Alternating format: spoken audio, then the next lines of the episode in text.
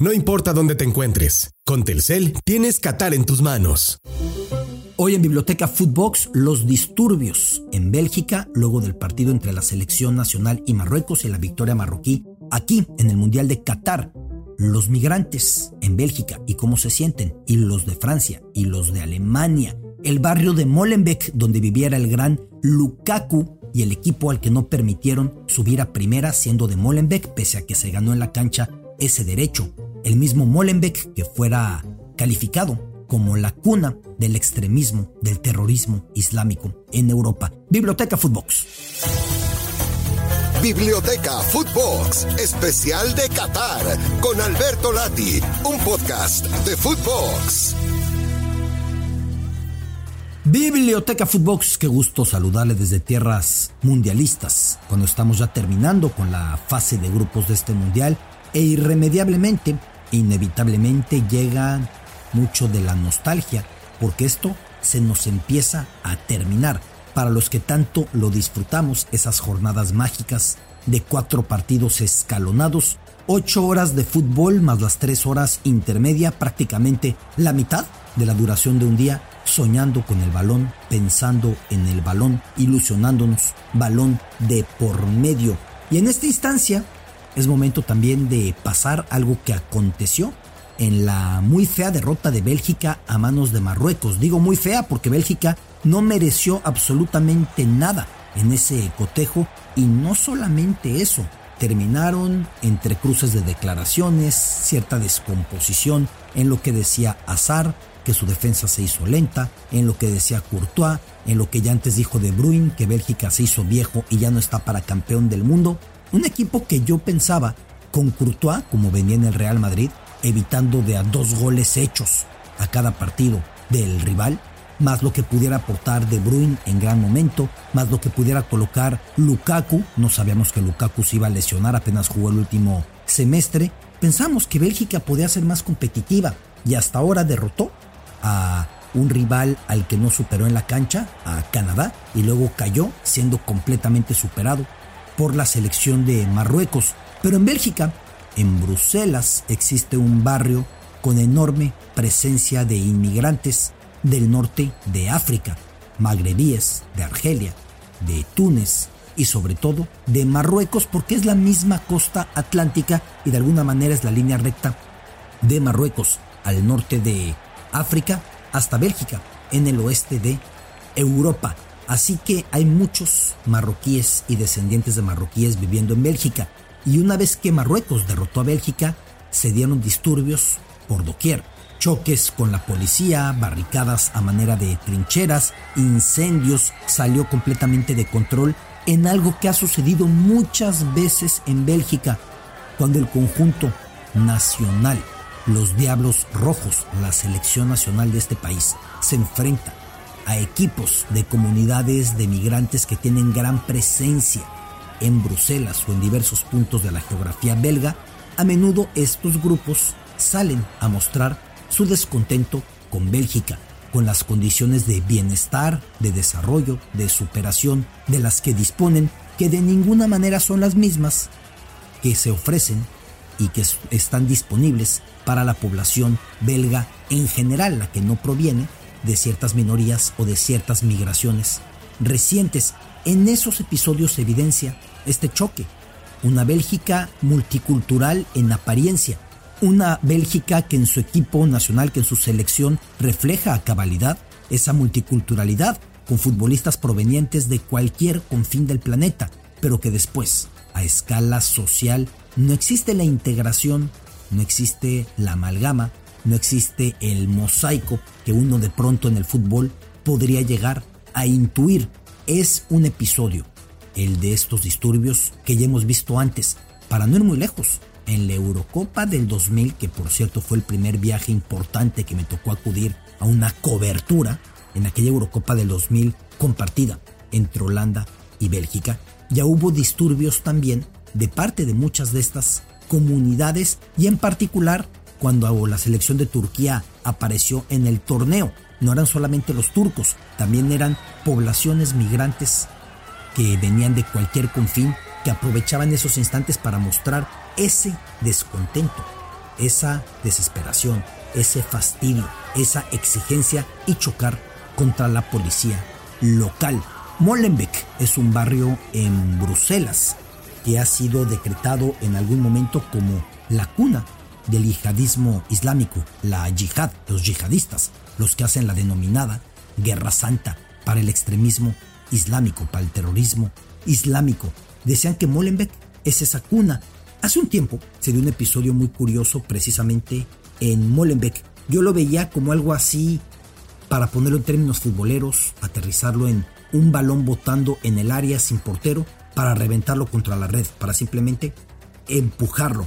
Contra todo pronóstico, en un momento, hace unos cuatro años, con un plantel que era perfecto reflejo del mosaico cultural que es Molenbeek, con una nómina sustancialmente menor que la de todos sus rivales, por entonces cobraba su mejor futbolista 3.000 euros al mes, el club Royal White Star Molenbeek, el club Royal White Star Molenbeek, o sea, Estrella Blanca Real de Molenbeek, se coronó de manera agónica en la segunda división de Bélgica.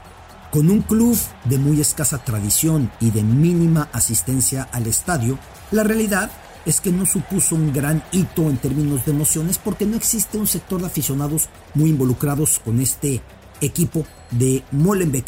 Sin embargo, algo muy interesante ahí se abría y por eso me refiero al balón botando en torno al área para empujarlo a la portería con un gran remate, que esa sociedad que desde noviembre de 2015, cuando se dio el atentado en el partido Francia-Alemania en Saint-Denis y los atentados de Bataclan en París, y que muchas de las células que hicieron estos episodios siniestros, sangrientos, horribles de terrorismo, provenían de Molenbeek.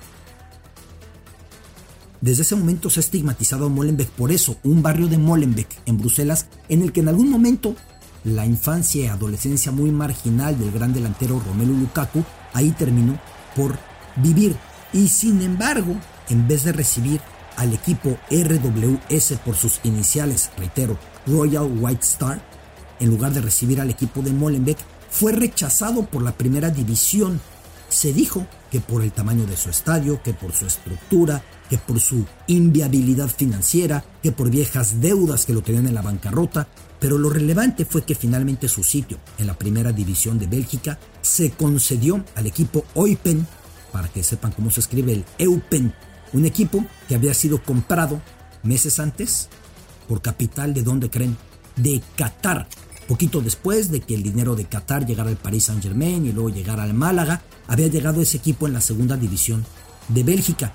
En la conferencia de prensa posterior, el director técnico del equipo, John Vico, explicaba, tuvimos la oportunidad, tuvimos la enorme oportunidad de hacer entender a la juventud molenbecois, o sea, la gente de Molenbeek, que aun si no tienes tanto dinero como los demás, aun si tienes mayores dificultades, aun si tienes menos apoyo, si haces tu trabajo, si haces tu tarea, si respetas las reglas del juego y te unes en equipo, puedes tener éxito. Ahí está el mensaje que pudimos dar a los jóvenes de Molenbeek.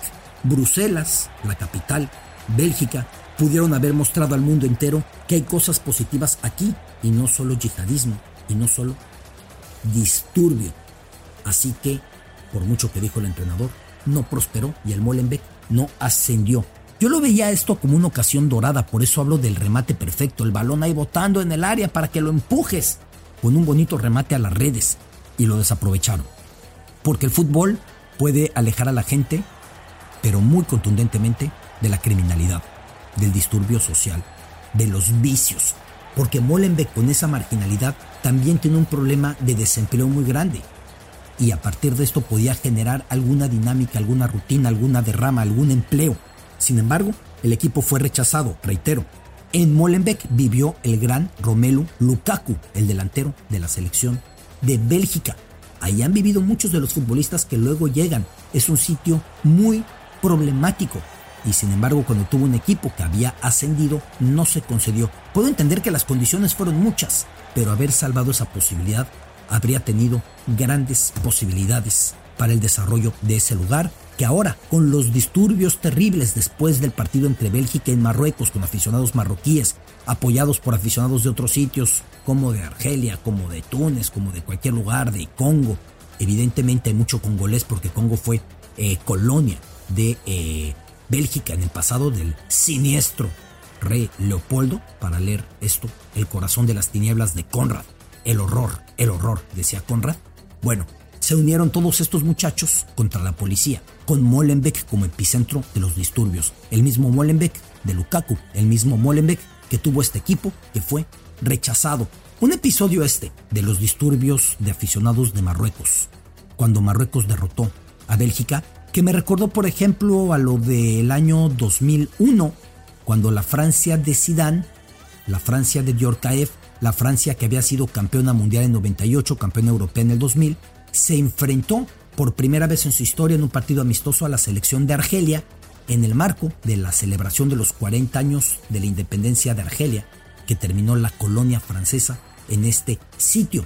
Y el partido empezó con el himno francés abucheado en pleno París, continuó con invasión de campo, todavía recuerdo al gran Lilian Thuram, cuyo hijo Marcus se encuentra en la Copa del Mundo con la selección francesa. Recuerdo a Thuram que lo querían llevar los guardias al vestuario para cuidarlo, lo mismo Roger Lemaire, el seleccionador francés, y que Thuram decía, no, no, no me jalen, tengo que explicarles a estos jóvenes que no están ayudando a la causa de los guetos, que están dando argumentos a los racistas, a los ultraderechistas, para estigmatizarnos como revoltosos, como delincuentes, como criminales. Todo eso pasaba. Lo mismo cuando Francia recibió en su territorio, en sus estadios, a la selección de Túnez, la marsellesa, el himno de Francia, fue abucheado, algo que sucede más de lo que tendría que suceder.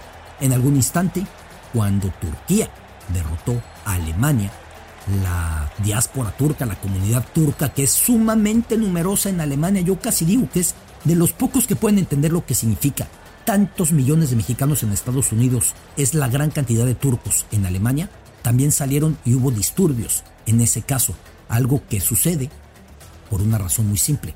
Cuando el inmigrante siente que no recibe las mismas condiciones que el que no ha emigrado, entonces termina por buscar exponer este descontento y el fútbol termina por convertirse en ese catalizador para sacar esas emociones, desafortunadamente convertidas en disturbios, en problemas, en crimen, en choques y así, pues es muy complicado.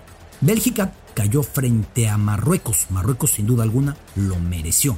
Pero al interior de la sociedad de Bélgica también se evidenció una ruptura que por mucho que en el fútbol a veces parezca perfectamente resanada y cicatrizada y superada, a nivel social se mantiene. Biblioteca Footbox. Esto fue Biblioteca Footbox, especial de Qatar, un podcast con Alberto Lati, exclusivo de Footbox.